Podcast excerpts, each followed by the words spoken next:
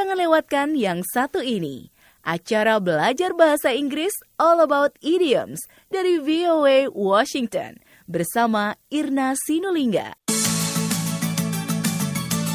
Halo dan apa kabar semua sobat VOA? Di sini saya bersama Jonathan Evans.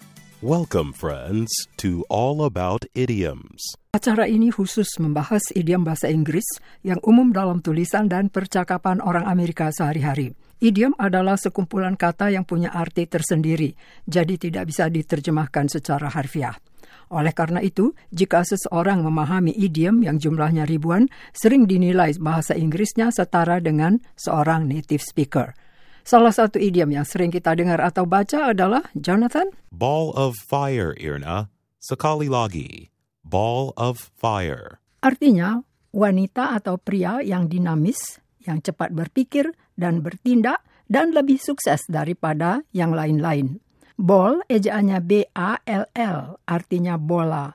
Dan fire ejaannya F-I-R-E, artinya api.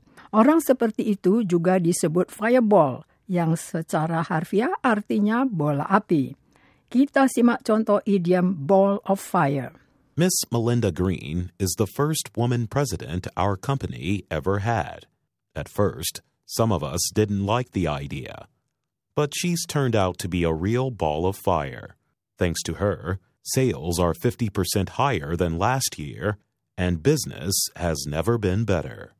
Artinya, Melinda Green adalah wanita pertama yang menjadi presiden direktur di perusahaan kami. Pada mulanya, sebagian kami tidak menyukai ide ini.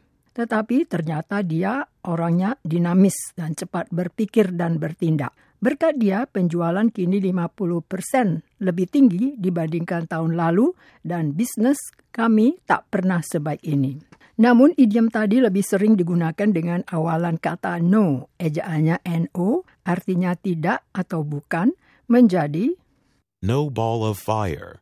Sekali lagi. No ball of fire. artinya seseorang yang sama sekali tidak dinamis, biasa-biasa saja dan tidak berambisi.